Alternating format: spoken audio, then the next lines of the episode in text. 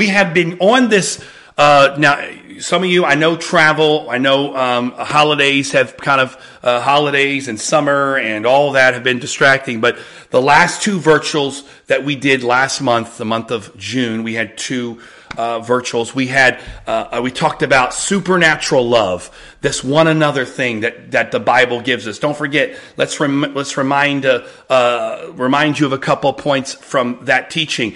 There are over 100 instances in the New Testament alone where the word one another, each other is given. And in those over 100 times, 59, mm-hmm, 59, that was not a slip, 59 times the word one another or each other is given to the church as a command. These were not suggestions. These were not a suggestion box that people at the end of their gatherings would slip in a box and say, here, I think we should try this.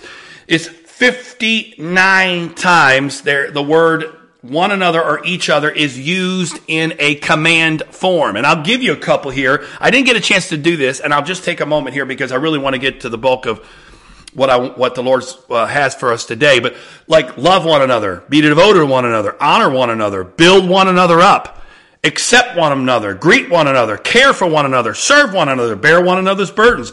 How about this one? Forgive one another. Hmm, hallelujah. Be patient with one another.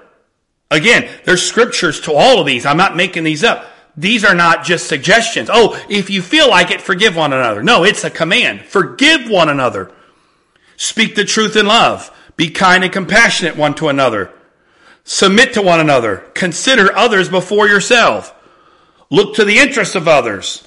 Teach one another, comfort one another, encourage one another, exhort one another, stir up one another to love and good works. Wow. Pray for one another. That's a good one. All those, and there's 59 of those in Scripture in the New Testament directly related to the church. So when we talk about this, to God, this connection we have with one another as His church, He takes very seriously. And in fact, we're going to talk about this in just a moment. The power of the New Testament church came in their revelation of one another. They were not individuals on a journey, they were a group. For example, I'll, I'll sidetrack here for a moment. Individual Bible study. Now, most of you today, you have a smartphone, right? You have a Bible. I had my Bible here. I switched uh, positions here, so my Bible was left up up at the uh, my other location. So I don't have it here. But we, you have most of us have either a, a, Bible. Most of us probably read our Bible either on some kind of device, our phone, uh, some kind of um, uh, um, uh, iPad or or tablet, and that's how we use it. Or you might you might still be. I, I bought an old school Bible recently because I just kind of wanted the feel of just the old pages in my hand as I read. So uh, just uh, I, I, bought a I bought a Bible off Amazon. So there is multiple ways you can get the Word of God, but most of us spend a lot of our time reading the Word of God by ourselves. Now there's some merit to that. There's some positive parts to that. However, there's some danger because in the New Testament church there was no such thing as individual Bible studies. And part of that we can see was just simply logistics because the Word of God was not that easily accessible that most places only had uh, access to maybe one or two or three or four scrolls if if not they didn't have they didn't usually have access to everything now if you were a gentile and you're going to a synagogue you had more access to more scrolls but those scrolls stayed in the synagogue you didn't get to take them home they didn't pass them out oh i want to take home the book of jeremiah well i'm taking home the book of isaiah and you're going to go through back home and open up the book of Isaiah, unscroll the book of Isaiah and read through it. It all happened within the context of community. Now, the positive part about this is this. When you work together and you read and study the Word of God together, it brings a beautiful picture of interpretation because we all interpret scripture through the lens of our own experiences, our own culture, our own background. One of the hardest things to do is come to the Word of God with virgin eyes and a non-biased spin. Most of us, when we go to the Word of God, we come from the lens of our past experiences. We come from the lens of whatever religion we grew up with. We come from the lens whatever culture we exposed to. Um, i give you a good one. Americans interpret the Word of God differently than those in Africa. Those in Africa different interpret the Word of God differently than the, those in Asia. You can go through and you can see certain areas of how they interpret different things. We Americans, I've said this before, we Americans tend to interpret the Word of God in the context of the American dream. Because we believe that God is wanting us to have the American dream. So when we read scriptures, we like to spin them that our life is going to get better and we're going to get the bigger house, the bigger car, the more paying job, the better vacations, the nicer clothes, yada yada yada, up the script, up up the food chain here. Whereas in other areas that are uh, economically depressed or third world countries, when they read things, they're not expecting this. This is a different part and aspect. So when we come together and we read the Word of God together, we all bring all these different lenses together and it shapes a more rounded interpretation of the Word of God. Now, here's the point. Now, just in case you're wondering, and I'm just taking this as a teaching moment for a second, I'm not suggesting we all come together, put our thinking hats on, and, okay, what is the way we can be saved? No, the Bible is very clear in some areas, but there's a lot of scripture that's left up to interpretation. How do I know the difference? Now, I'm, I'm off for a second, but these are important points. How do I know the difference between something that's interpretatory and something that is definitive and doctrinal based? And years ago, I was struggling with this point in my own spiritual journey because I was struggling with, okay, how do I know what's truth? What is absolutely definitive and what's left up to interpretation that you and I may see differently. I mean, the Bible talks about it in the New Testament. The New Testament church had some different interpretations. Some ate meat offered to idols. Others said, no, you can't eat meat offered to idols. That's bad. And Paul was talking about this and basically said if one brother has an interpretation and another brother has an interpretation, they need to learn to work together and live in, in, in, in harmony together. He didn't say, you're wrong, you're right, you need to change it. Now, that doesn't mean that all scripture should be that way. For example, there's only one name given among men whereby we must be saved. Acts 4:12. The name of Jesus is the name by which we are saved. That's not interpretation, that is doctrine. That is that is signed, sealed, delivered. We don't come together and say, well, I like the name Jesus. Well, I like the name Paul. I like the name Peter. I like the name John. I like the name Cephas. No. The name of salvation is the name of Jesus. Now, how do we determine the difference? Very simply, the Lord began to deal with me and show me this from my own spiritual journey. The difference is comes from the principle that was introduced to us in Deuteronomy. Deuteronomy says, out of the mouth of two or three witnesses, let every word be established. So, what do we mean by that? Meaning, for something to, to, to, to elevate above the level of interpretation into the level of doctrine where there is no there's no more gray area. It's black or white. Oh, there's some gray in the Bible. There's, there's quite a bit of gray in the Bible. There's a lot of gray in the Bible, in fact. But there's some things in the Bible that are black and white. Just hard, stop, right along the line, dead straight, black and white. How do we know the difference? The difference comes down to the mouth of two or three witnesses, let every word be established. There are some things in Scripture, New Testament, Old Testament, that are only established one time or only spoken about one time. And so those verses, I feel like, are the ones that live in the gray. And we all may see them a little differently. And God may challenge us to live those verses out a little differently. But when we elevate a scripture into multiple witnesses, and some scripture don't have two or three, they have 30 or 40 witnesses. These verses are not interpretatory any longer. These are black and white. For example, the salvation in the name of Jesus, right? We don't have just one references to that. We don't have one single verse to that. There are literally dozens of verses about salvation through the name of Jesus Christ. I'll give you two examples. This Jesus, at the end of his uh, life, he's already died. He was been resurrected. He's about to ascend into heaven, but he's in that stage at 40 days. He's living between his resurrection and his ascension, that 40 day period. He appears to his disciples in Luke chapter 24. And Jesus, and this is, here's where, this is where it gets cool. Jesus used this method. This is where it came, where God really showed me this, and I'm like, oh man, this was exciting because I want to be like Jesus and follow his footsteps. So this is how Jesus interpreted scripture. Jesus, in Luke 24, gave us this principle of interpretation because he said to the apostles, he said, you've heard of me in the law, in the prophets, and in the Psalms. Jesus gave three different witnesses in Scripture because the Old Testament was divided up between the law, which is the first five books, the prophets, and the Psalms. That's a division of the Old Testament. So he said, these three sections all witness who I am. Now, this is where it gets cool. Let me see if I can pull this up in Scripture here for a moment because I just came across this a few weeks ago, and when I came across, I've never seen before, and I almost jumped out of my skin.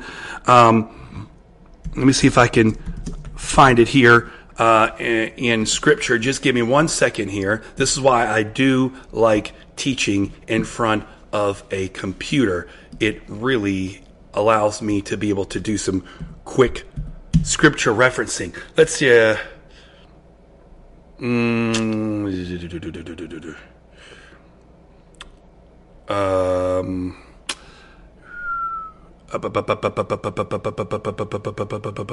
here we go.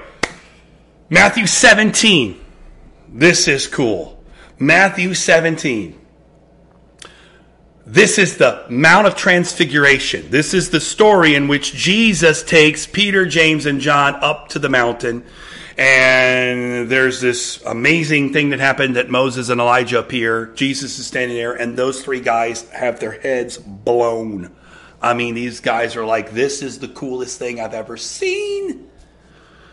And in this instance where they're being appeared, you know, they just get all, they get all just fired up. Peter says, hey, look, man, it's, it's great for us to be here. Let's build some, let's build some tabernacles here. And this is going to be the place. And, and, and, and we, we, Jesus kind of curtailed that quickly. But watch what happens. We'll pick up reading. This is Matthew 17, verse number 5. While he was still speaking, behold, a bright cloud overshadowed them, and suddenly a voice came out of the cloud saying, This is my beloved Son, in whom I am well pleased. Hear him. Now, that's awesome, and it sounds, if you read it, it sounds very much like the saying and the voice that was given to Jesus at the baptism.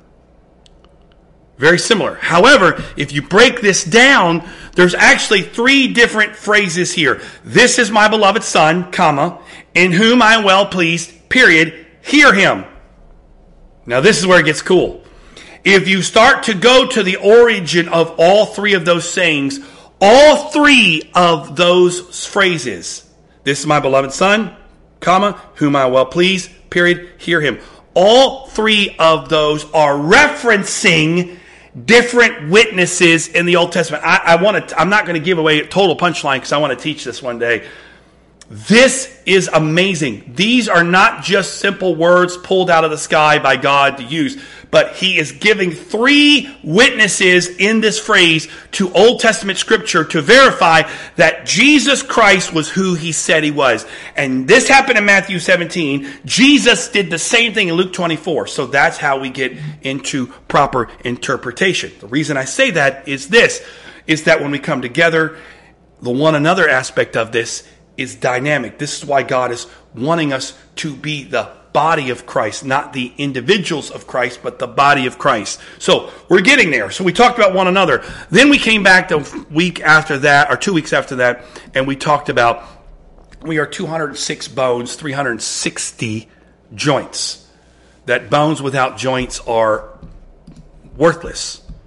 And we talked about the Bible says in Ephesians chapter 4, verse number 16, it gives us the purpose of all this when it says in verse number 16, from the whole body, not the part of the body, the whole body, W H O L E, the whole body joined and knit together by whatever joint supplies according to the effective working by which every part does its share, causes growth in the body for the edifying of itself in love. So meaning every part of the body matters. You matter, I matter. We're working together. And sometimes we work together by joining together in those joints. If you just have a bone, but you don't have a joint, only bone, this bone and this bone are really of no use. And you have a hand here that functions, right? But this hand relies on this bone and this bone, but it also functions because they have joints part of what God's doing here in the Antioch West is is that uh, we are all working together in different joints to bring about the full picture of the body of Christ. So I would encourage you, if you haven't, go back and read both of those because I mean, not read both, but watch both of those because they're important. Now, let's get into today's teaching for a few moments here today because this is awesome and exciting and it brings the full picture. The New Testament church went from a handful of people, uh, starting with the seed of 120. So 120 people beginning the New Testament church. Now, this church exploded. And in just a really small uh, uh, span of time, just several decades, became a, a worldwide phenomenon. And what I mean by that, I mean the known world uh, that it became a worldwide phenomenon to the point where it was said of those who are a part of the church are these that have turned the world upside down. That this little small grassroots group of 120 who um, were initially empowered by the Holy Ghost in the upper room in Jerusalem um, were a part of a movement that reached to the height of the Roman Empire in fact, it got to the point where the Roman Empire considered Christianity one of its greatest threats. Now think about that. That's amazing. And this was all done during a period of time of great economic and political oppression to Christians. It was, I tell people all the time, you know, we think, oh, it's so difficult being a Christian today. Everyone's against us. Man, we have a, we really have a cushioned life in this country when it comes to Christianity. Because yes, there are a lot of idea ideologies out there uh, that is that our world is is promoting from social media to the news. There's a lot of ideologies that are contrary to what we believe the Word of God teaches. However, that's a small, small, small amount of persecution compared to the, what the New Testament church faced, or better yet, what churches in around the world are facing today in China and Iran and other places like that, where being a Christian is illegal. And what's amazing about this is that you take the New Testament church of 120 and it expands. They had two enemies because not only did they have Rome, who believed Rome who treated Christianity as a as a, a, an illegal activity, punishable by death. But then you also had the uh, persecution by uh, by the Jewish uh, contingent, because the Jewish contingent was losing Jews to this newfound Christ, and also, uh, in fact, another way, Christianity was messing up their deal with the Romans, and so we have uh, characters like Paul uh, before he was saved on the road to Damascus who were persecuting the church greatly. And when we say persecuting the church, we're not talking about he was just standing out there heckling them. I mean, he was actively pursuing them, arresting them, and having them thrown in prison, and in some cases, having them killed. Now, today, we're going to meet in small groups. Next week, we're going to meet together in multiple locations. We met together last week. I said this actually last week.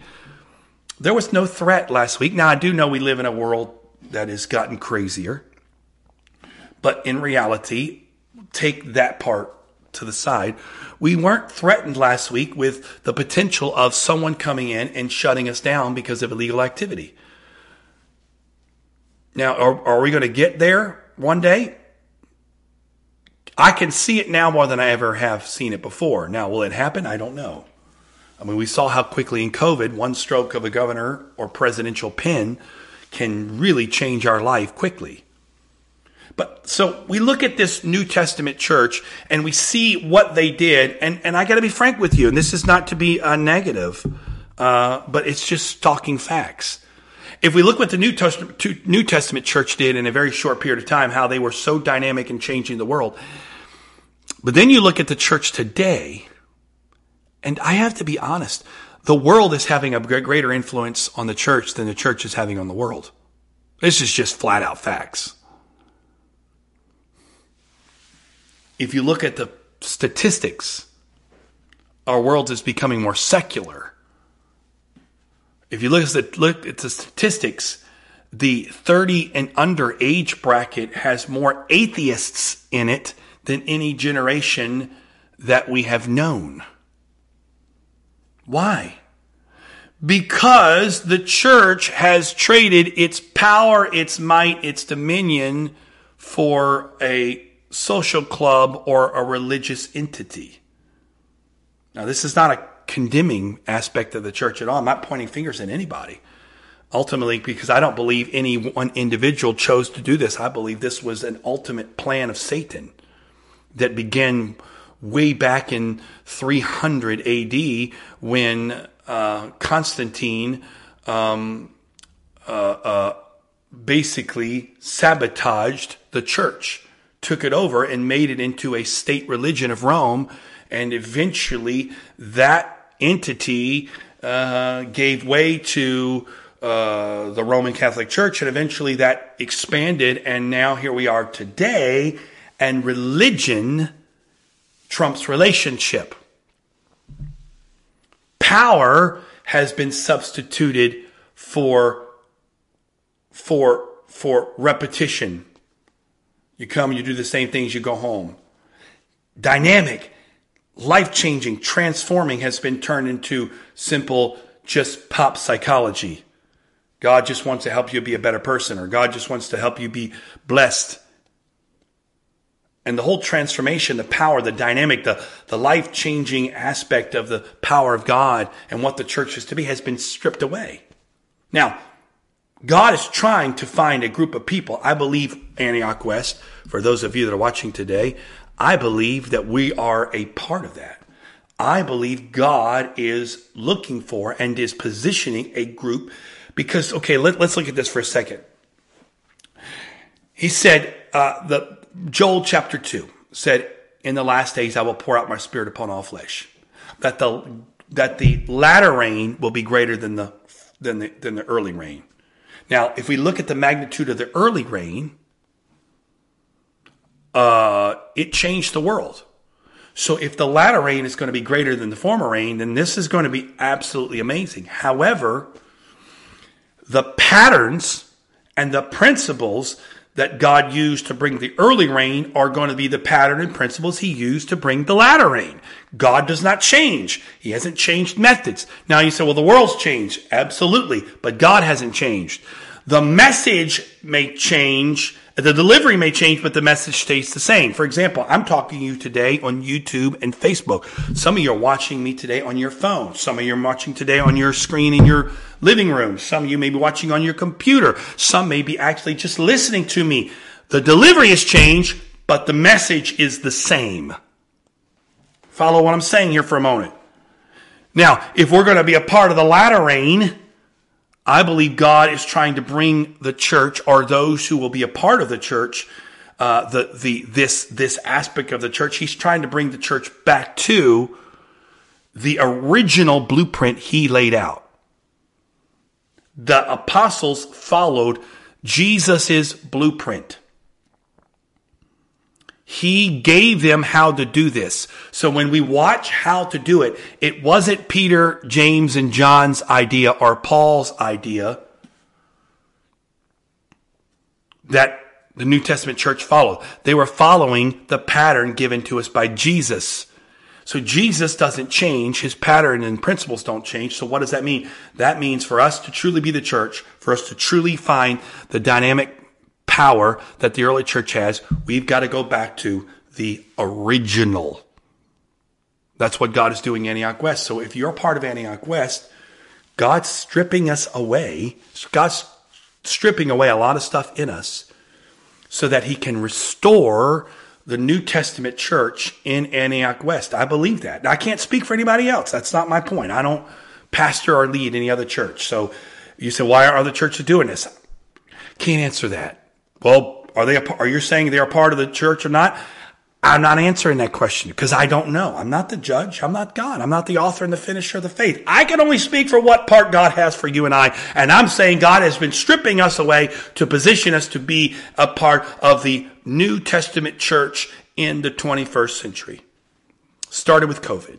Actually, the seed of it began in 2017 and it was accelerated with COVID. And so here we are today. We're not done yet though. God's continuing to add to that. So let's go to this for a second. Now, we know in Acts chapter 2, we know that this was the initial outpouring of the Holy Ghost uh, on the day of Pentecost. We're going to read that just for a moment uh, because it's good just to remind us. When the day of Pentecost was fully come, they were all with one accord in one place, and they came a sound from heaven as a rushing mighty wind. This is Acts chapter 2, by the way. We're in verse 2.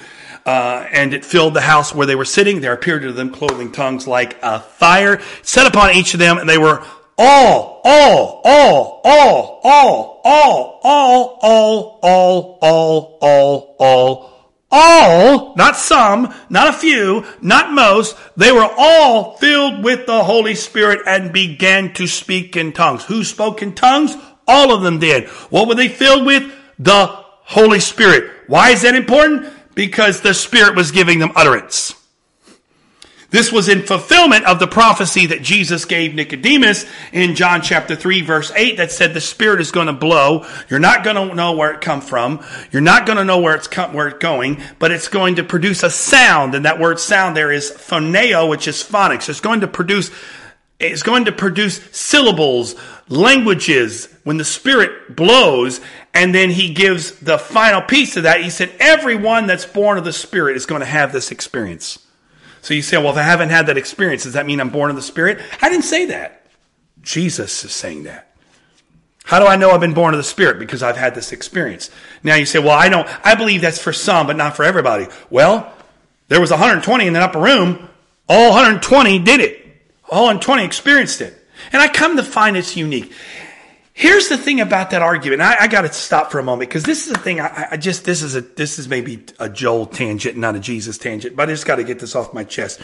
Here's the fallacy of that argument. Because I've, I've heard people say, well, it's not, everybody doesn't have to have it, you know, it's for some. I, I don't believe that's, that's scriptural, but let's go with that for a moment. You know the crazy fallacy of that argument is basically you're telling me there's something powerful and life changing that's available to me that God wants to give me, but I'm okay right now. I don't need it. So if that's really what you believe, you believe, well, if, if you, if you're believing today that, well, the Holy Ghost and, and speaking in tongues, it's not for everybody. It's just for those who really want to go, you know, it's, it's a special gift for those. Well, you just indicted yourself, my friend, because basically you just said, well, God has something special, but I really don't want it. So whether it's for everybody or for those who are hungry and want more of God, if you don't have it, you need to start seeking God to receive it because both ways you're indicting yourself. It's if it's for everybody and you haven't had it, then you're left out and you need to get it because it's a part of the experience that God wants you to have because it gets you into the heaven. Those are born of the water and the spirit shall enter into the kingdom of heaven. That's one aspect of John 3. But if you say, you know, I don't really understand or believe all that, I believe it's just for those who really want, or God's going to give more of himself. And don't you want to be that? Do you really want to just say, well, you know, God had so much for me, but I just was, I'm good. I was good. I, I don't really need anymore. I'm, I'm kind of, I got enough of God. I don't know about you. If you really believe you have enough of God uh, and you don't need any more, you really, huh, you really are underestimating God and really proves you're really not hungry. Now, that was a Joel tangent. We're back to where we are. So, the day of Pentecost happens, comes down to the end. They ask Peter and those that are standing there, okay, we love, we, we know what you're saying. This is awesome. How do we experience this? Peter gives them the formula to experience this. He says, repent and let every one of you be baptized in the name of Jesus Christ for the remission or the forgiveness of sins, and you shall receive, you shall receive, you shall receive, you shall receive, you shall receive the gift. I don't know why I'm saying this this morning, but somebody needs to hear this.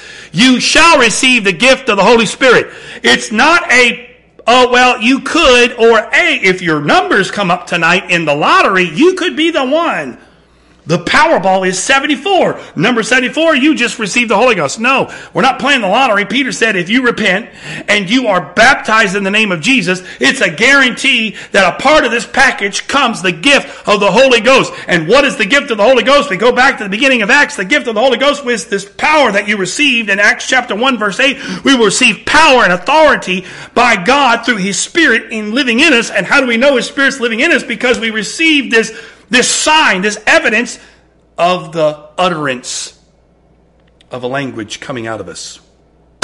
It's supernatural. Some of you right, may go, Well, I don't really understand it. It doesn't make sense. You're right, because it's not intellectual. It's supernatural. You receive it supernaturally. It comes by faith. You receive it, it takes place supernaturally. If you're trying to analyze it, figure it out intellectually, give up. So here we go and let's let's just finish this because it just it just Peter throws it out there and just cranks down and just gives it to, gives the because some people say well that was just for them. Let's just well let's answer that. You shall receive the gift of the Holy Spirit for the promise is to you those that are there to your children those that are coming and to all who are afar off as many as our Lord God will call. So that took of took care of the crowd there. It took care of the future generations, and then it went just throughout eternity to you and I and said, as many as are far off. That wasn't just talking about geography, that was talking about time. As many as the Lord our God will call. I'm still a part of the called. I'm still a part of that calling. As God's calling me, this is what He promised would happen. So if you think that was only for the New Testament early church in the beginning, not for you and I today, then you're acknowledging you're not called of God. You're not a part of the call. I don't know who you're part of then. Ooh, I don't know who I'm telling this today. Maybe I'm just reminding some people we what we believe. So you remember we have a we have a foundation that we stand on. It's supernatural. And here we continue. And the, with many words he testified and exhorted them, saying, Be saved from this perverse generation than those who gladly received his word were baptized and that that day about 3000 souls were added to them and they continued. Here we go. They continued steadfastly in the apostles doctrine and fellowship in the breaking of bread and in prayers then fear came upon every soul, and many wonders and signs were done through the apostles.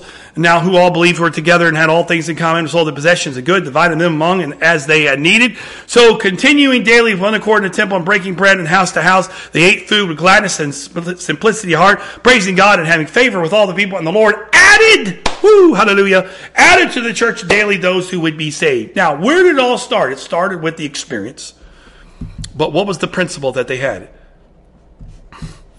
Right there, Acts 2.42. They continued steadfastly.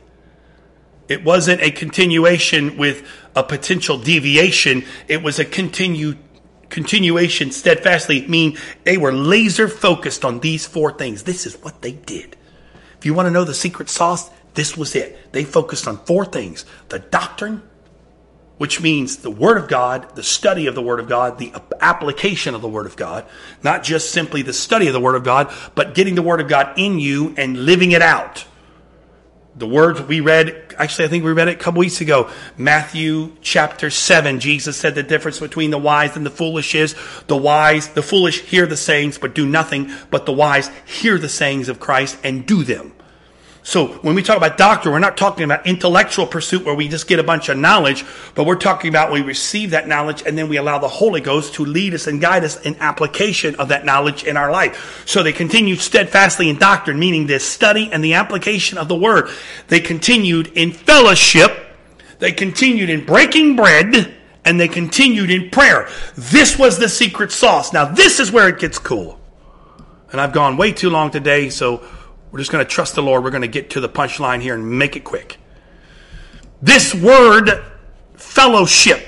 When I say the word fellowship to you, most of the time we think about sitting around and just talking. Well, fellowship. We're having fellowship. What are we doing? We're sitting around talking about, you know, hey, the Orioles just won 10 games in a row. They lost one, but they won one last night, man. They've won 11 out of the last 12 games. They went from way back to possibly making the playoffs. That's, well, we're having fellowship. Oh, we're hanging out, talking about life, talking about our kids, talking about our job, talking about our interests, talking about whatever. Fellowship. That's not what this fellowship is talking about. Because this fellowship comes from the Greek word koinonia. Koinonia. We could spell it, it, but it's not really just koinonia. This is the word translated fellowship. Now, here, there is no exact translation in English for koinonia because it is a Greek word uh, most closely associated with the concept of, uh, of, of holy fellowship. Now, here, this is one of the attempts to define it. It is the fellowship, association, community, communion, joint participation. It is the partnering, the sharing, and the companionship. It is the commu- shared community of deep, close knit participation. Here's the point fellowship is not a surface, fellowship is when I'm getting deeper in connection with one another whether it's on a personal level or a supernatural level. That's why prayer and breaking of bread came after fellowship because breaking of bread and prayer are two aspects that help strengthen fellowship. We come together, we sit around, we share a meal. We're going to do it the next week. We're going to come around. We're going to, we're going to share. We're going to talk. We're going to sit around and eat. While we're doing that, we're going to be talking and fellowshipping one another. Prayer. We're praying with one another. We're following the one another. The 59 one another commands in scripture. One of those is prayer. When we're praying for one another, we're fellowshipping on a supernatural level deep. Now, why is this important? Because the Bible talks about this word koinonia is used numerous times. For example, 1 Corinthians 1 9 says, God is faithful, through whom we are called into fellowship with his Son, Jesus Christ our Lord. Now, we talk about fellowship with Christ. We're not talking about oh, always sitting around going, "Hey, how you doing, Jesus? Good to see you today." Hey, what's up? What's hot? What's cracking, Jesus? How you doing? Good to see you today. We talk about fellowship. We know fellowship with Christ is an intimate pursuit. It's it's it's it's putting Him above us. It's it's desiring to know Him, to experience Him, to fellowship with Him, to love Him.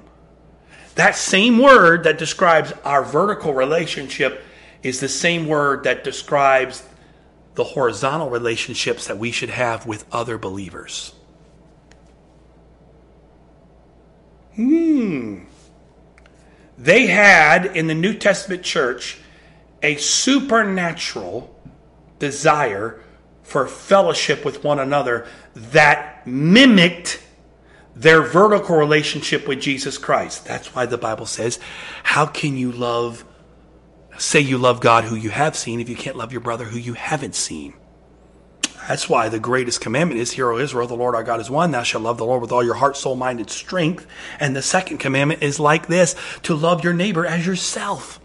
And on these two commandments, all of the law and prophets hang. Everything hangs on these two commandments.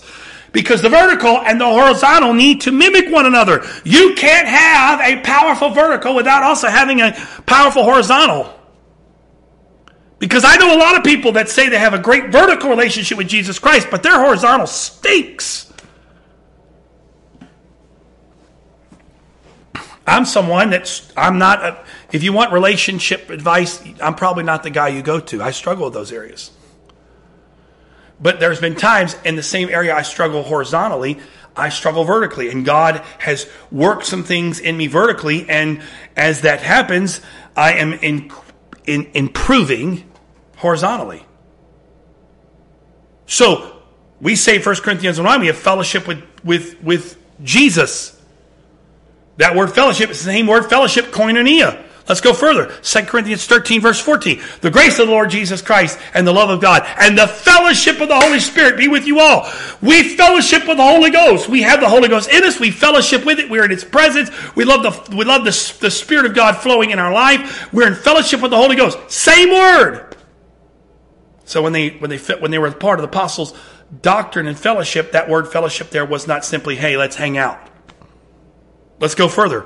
that I may know him and the power of his resurrection and the fellowship of his sufferings, the koinonia of his sufferings.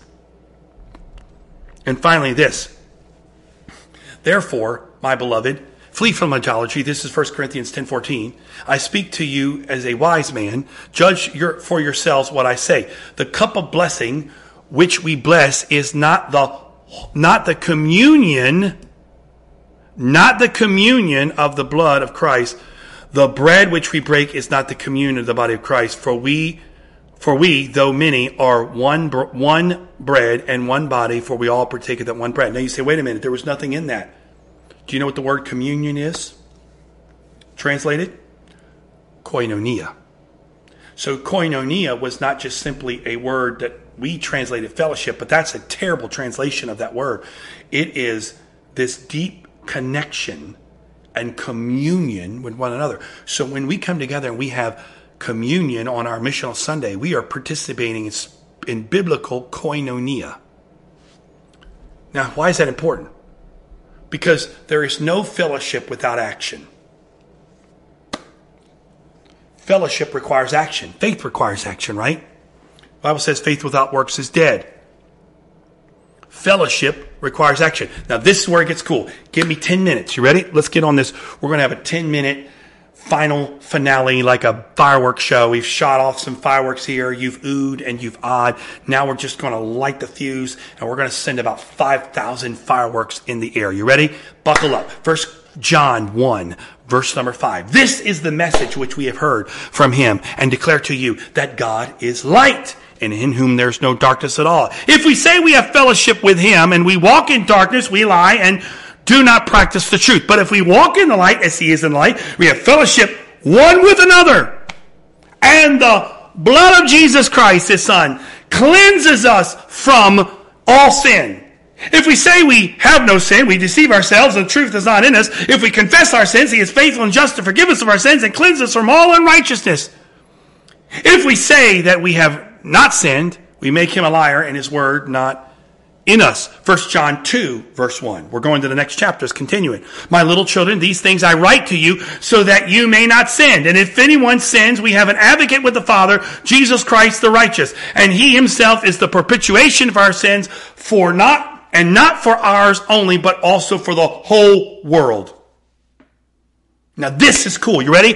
This is why coming together and fellowshipping is not just simply about hanging out with some other people and just, okay, we did it for an hour, but it's something supernatural, transforming that if the church would get a hold of the true power and revelation of koinonia, it is absolutely an ab- powerful, life changing experience when you step into fellowship with understanding that it is a supernatural thing, not just a hanging out with other people and shooting the breeze, but something transforming. Because here's what happens. We just read it in verse number seven of 1 John 1, verse 7. But if we walk in the light as he in the light, we have fellowship one with another, koinonia one with another.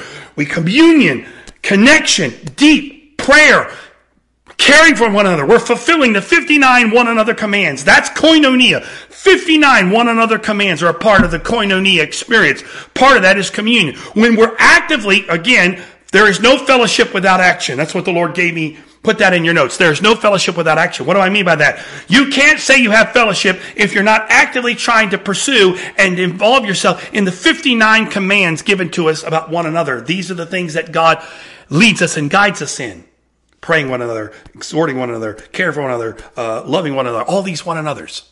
Now, here's the cool part about it.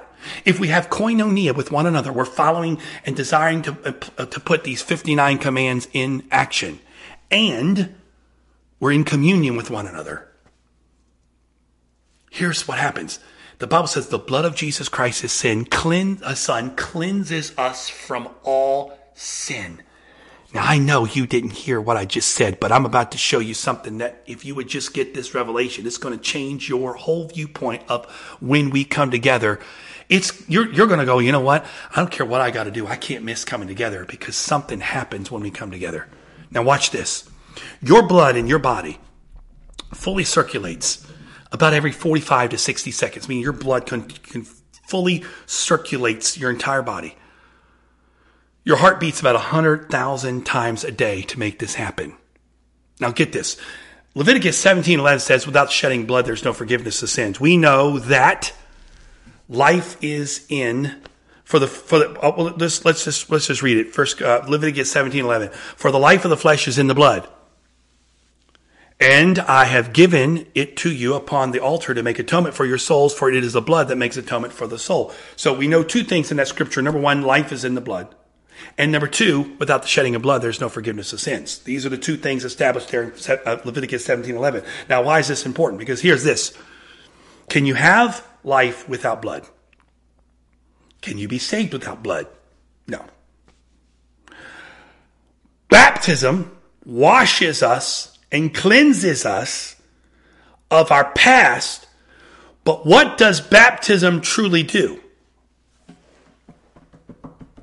Mm.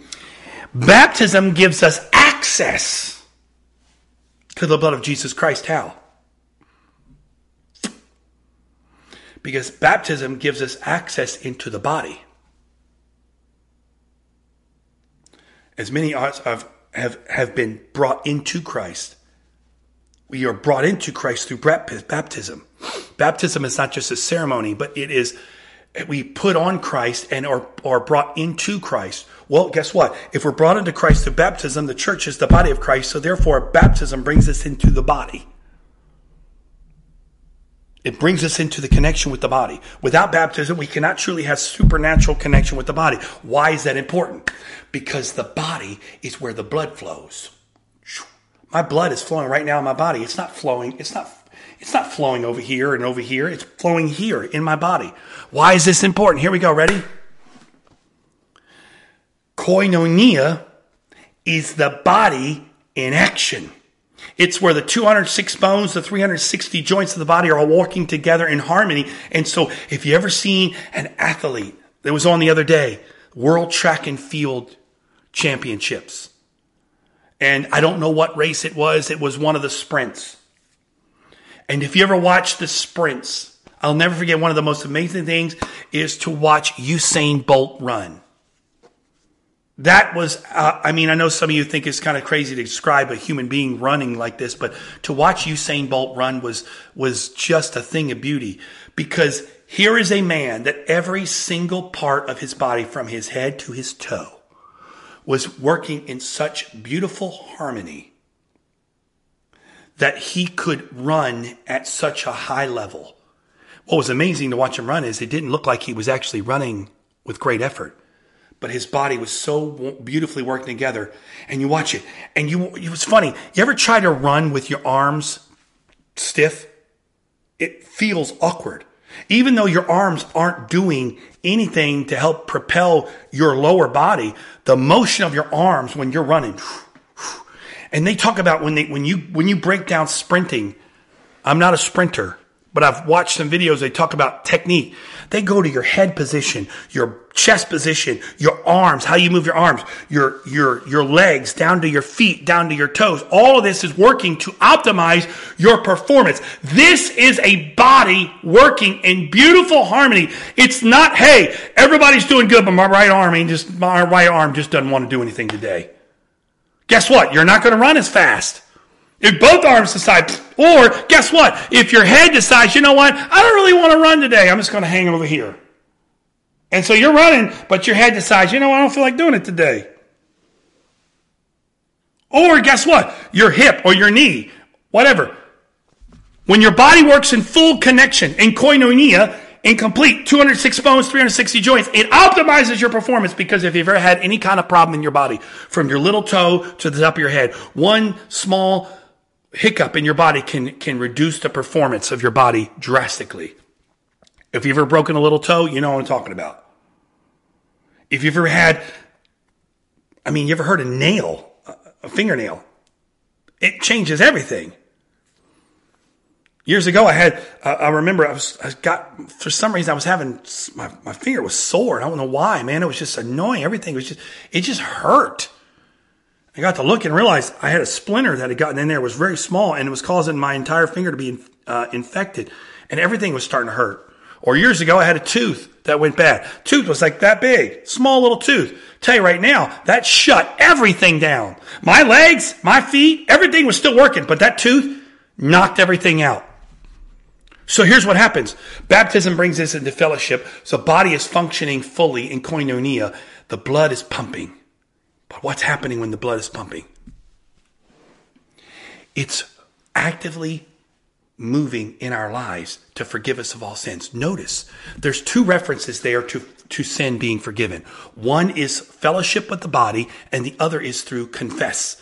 He said, if you confess your sins, he is faithful and just to forgive us of all sins and cleanse us of all unrighteousness. What's the difference? Are we to confess? Are we to be in fellowship?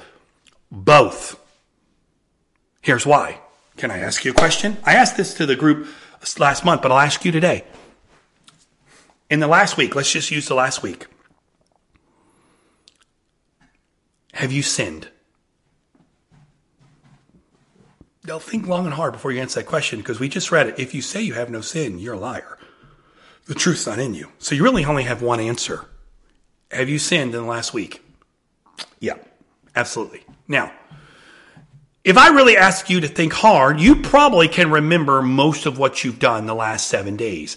But let's be honest, there are probably a few days in there things are a little fuzzy. You don't remember exactly everything you did. So there's two types of sin. There's sins of omission and sins of commission. What I mean by that, the sins of commission are the sins of action, things we did we weren't supposed to do. They weren't pleasing to God. They weren't in alignment with His will for our life. They were our own will. We're running our own life. They may have been direct sin, but not sin as far as we often think of sin only in our moral code of, well, it's morally, it was moral. We didn't, we didn't, you know, smoke, drink, chew, hang out with those who do you know, so we're good. No, sin is when we miss the mark, meaning when we are not in alignment with God's will. So it might not feel like sin, but you might have gone um, to a, a store out of the will of God because you were running your own life. You didn't ask God what to do, and because of that, that's considered missing the mark.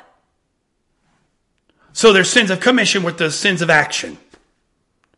But there's another side of sin the sins of omission. These are the things we didn't do. Because if I looked at the last seven days and asked you, did you sin? Most of us are going to go to, well, okay, what did I say? What did I do? What did I watch? What did I think? Oh, pretty good up there. I didn't really. That's how we'll think about it. But let's go. The sins of omission, the things we didn't do. Reading our Bible, praying, spending time with God, doing His will, acting when He says act, not listening to his voice, not hearing his voice, omitting him out of our life. Both are sin. Now let's be honest. I can't tell you every sin I've committed the last seven days. But there are some things I remember I did. These are the things I know I did. I know I know them. These are sins of confession. These are the things I know there, the, because either, either when I did them, the Holy Ghost pricked my heart with conviction, or looking back on those things and asking God to reveal my heart, He'll remind me, hey, remember you said that. Remember you did that. Remember you didn't do this. Okay, Father, I confess my sins to you right now. I ask you to forgive me. That's com- confession. But there are sins that we do, we don't even realize we're doing. And we don't remember them. Oh no. What do we do? How can we get forgiven of things we don't even realize we were doing? Because whether you knew, you knew you were doing them or not, it's still sin. And even if you can't remember doing them, it doesn't make, well, okay, you're going to go to heaven only on the things you remember. No, it doesn't work that way. That's why I believe the great throne of judgment, God's going to have a giant big screen there because you're going to go, remember back when? You're going to I don't remember doing that. He's going to let me roll the tape. Oh, yeah. Ooh. I don't remember doing that, but obviously I did because I can see it right there on the screen. So there's th- sins we do, we know we do, and there's things we do we don't know we do. So we confess the ones we know. But what about the ones we don't know? Well, he has a plan to take care of that. He says if we have koinonia with one another, the blood of Jesus Christ is working to cleanse us of all sin. Now think about that. In just a few minutes, you're going to go to a small group today. Just a few minutes, we're going to have small group here today. And in that process of small group, if you're going there not to fulfill a religious obligation, well, it's small group, I'll just go, but you're going there because you're, you want to be a part of the body of Christ. You're going there because you want to be a part of one another. So you're going there. And today in small group, you might fulfill one of the 59 commands. You might love one another, devote to one another, honor one another, build up one another, accept one another, greet one another, care for one another, serve one another, bear one another, forgive one another, be patient one another, speak the truth one another, be kind and compassionate with one another. Submit to one another, consider others, look to the interests of others, bear one another, teach one another, comfort one another, encourage one another. It keeps going, it keeps going. But you go today and you participate in faith because of your vertical relationship. It's being manifested in your horizontal relationship. And you go and you're connecting with one another. Guess what's happening while you're doing that? The blood of Jesus Christ is, is, is cleansing you. You're going to walk out of there today when you're done small group. You're going to walk out of there forgiven. I didn't ask God to forgive me of anything. No, because there's some things you didn't know you did. But while you're in fellowship with your brother or sister, the blood of Jesus Christ is pumping in the body, and we are a part of the body, and we're connected to the body. So when we come together, a part of the body, not just to go through religious activity, because let's be frank, for years in a larger gathering, you can come in it right when it starts and leave right when it ends and not shake anybody's hands. That's not koinonia. Koinonia is when you actively pursue one another and you have action Without, there is no fellowship without action. It's not just simply coming in, sneaking in the back, leaving when it's over with, and I said at koinonia. No, that's not koinonia. That's obligation. But when you're actively pursuing this desire for one another, actively pursuing fellowship with one another, being a part of the body of Christ, that when you go today, you're excited because, you know, I get to be a part of the bride of Christ, the body of Christ. When you leave there today, you're going to leave there with the blood of Jesus Christ cleansing you. Man, that's exciting. That should make you want to go, hey, I got to go get dressed right now because I'm not missing out on my chance to be a part of the blood of Jesus Christ cleansing me of all my sin. And not only that, not only that, not only that, here's the thing I've, I've heard people say, what if I've just lived for God my entire life and then I sin and then the next moment the rapture comes? Am I going to hell? Because I sinned and then Jesus came back the next day. I have a good question for you. Are you in koinonia?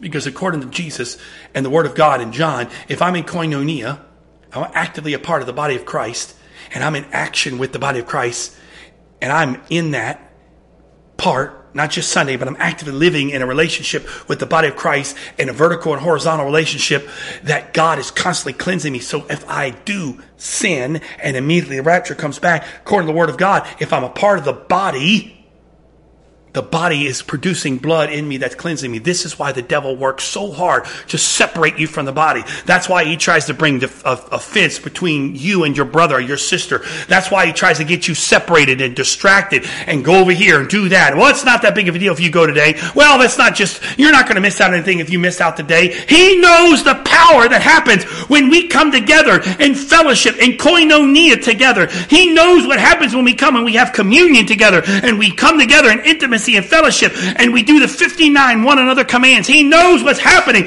because there's something supernatural that takes place that he can't stop because he's already been defeated by the blood of Jesus once and he can't stop the blood. So if the devil's working at you trying to separate you from the body, or if you feel like you're being separated from, well, I don't know if anyone loves me. I don't know if anybody cares. I don't know if I really fit anymore. I just want to stay home and I'll be my own church at home. You've just removed yourself from the blood. I'll just be my own body here. No, it doesn't work that way. Because you can't have one another with yourself. And your spouse don't count either. Because you don't really know, love somebody until you're challenged to go beyond yourself with that person. This is the power. And another thing, here's the awesome thing. I believe in miracles. I believe in healing. I believe God is a God of miracles. But just funny, you ever woke up one morning, just something in your body just hurts, just aches, it doesn't feel good. I mean, your body just something hurts. But as you go throughout the day, that pain goes away. Why? Because there's things in your body that are working to address the pain, the hurt, the injury. That your body is constantly. My dad has a torn rotator cuff and a torn labrum in his shoulder and he had this procedure done where they inject certain aspects of your body. I don't know all the technical detail, bone marrow and some other stuff. They mixed it together and they inject into the into the injury. to produce the natural healing process of the body because the body desires to heal itself without surgery. So he got these injections that are injecting him with the body's, his own body, not with somebody else, a cadaver. They took it out of his body and placed it into the injury to speed up the natural body healing. And so he's about eight weeks into it. He had a torn rotator cuff and a torn labrum. And now he's moving with full mobility in that arm that he couldn't even move an inch before because the body's healing itself. So if you have hurt and difficulty and pain in your body today, I believe if you go get in koinonia with one another, that while you're there, not only are there is going to be sin being forgiven, but there's going to be some supernatural healing that's taking place. It may not happen overnight. It may not happen over a period of time, but when we come together, healing and transformation is taking place because wherever the blood is, there's power to heal. There's power to forgive. There's power to deliver by the blood of Jesus Christ. By his stripes, we are healed because we are in koinonia with the body. Now, you mean to tell me why the devil fights us from coming together? The devil would love for you to stay home today. The devil would love for you not to be in fellowship with the body. The devil, and here's the beauty. So, well, if that's the case, why aren't we meeting in a building today? We should be together. Because you know what? You can't really have true koinonia in a church service. Can't have it. Church services are not designed for koinonia. Church services are designed for equipping. They're equipping times. That's what koinonia, that's what church true biblical gather, church gatherings are equipping. But you see, they went from house to house, prayer and breaking bread together, house to house, because that's where koinonia truly happens, is in the function of our, of, uh, of in the folds of our life. Going to one another's home today, fellowshipping one another, sitting on a couch or sitting in chairs, having to talk not getting there right, right when it starts and leaving as soon as it's over with. You're not in koinonia. You're an obligation. But if you would take this, this is going to transform Antioch West. We're, if we get this revelation, we're going to be so passionate about one another. There's not going to be one person that is not going to want to be a part of it. Because we talked about in the beginning of this series that the church is supposed to be a place of supernatural love, supernatural fellowship. When the world sees us, they should go, wow, this is a this is amazing. Because Jesus said, if we do like everybody else, he said the tax collectors love those who are like them. But we're not supposed to be like the tax collectors. We're supposed to be the church, the body of Christ, in koinonia. So guess what? We're going to have koinonia today, and then next Sunday we're coming together, and on missional Sunday we're going to have some more koinonia. And transformation and forgiveness and healing is all going to take place as we fellowship one with another. Father, I have spoken as you have given me these words. I put all this in your hands. I bind every spirit of religious tradition that is trying to war against this word today. I curse it in Jesus' name. I speak the truth and the revelation of your word today. In Jesus' name, Father, I speak it. Let us be transformed by your word. Let us be transformed by the power of your word. In the name of the Lord Jesus Christ, we speak these things today in Jesus' name. And Lord, give us the true revelation of koinonia, fellowship with one another, that we can be transformed and a part of the transformation process in our brothers and sisters. In Jesus' name. I, I know I went a little long today. I don't apologize for that. I was obeying the Lord. But if you are if if you didn't get it the first time i'm encouraging you got to go back and do this again talk about it go to group today and share this is this is a I, this is the cornerstone, if I could call it this. The Bible says Jesus is the chief cornerstone. This is the cornerstone of the of the vision God's given Antioch West. If we don't get this, we're never going to understand why God's doing what He's doing. If I got to come back and teach this 15 more times, I'm going to do it until I know in my spirit we're getting this revelation because this is something we've got to receive to go forward. So if you've got to go back and watch it again, share it, talk about it today with one another. This is our cornerstone for the foundation of the vision God's given us. So let's participate today in koinonia and let's receive the revelation of what that is in Jesus'.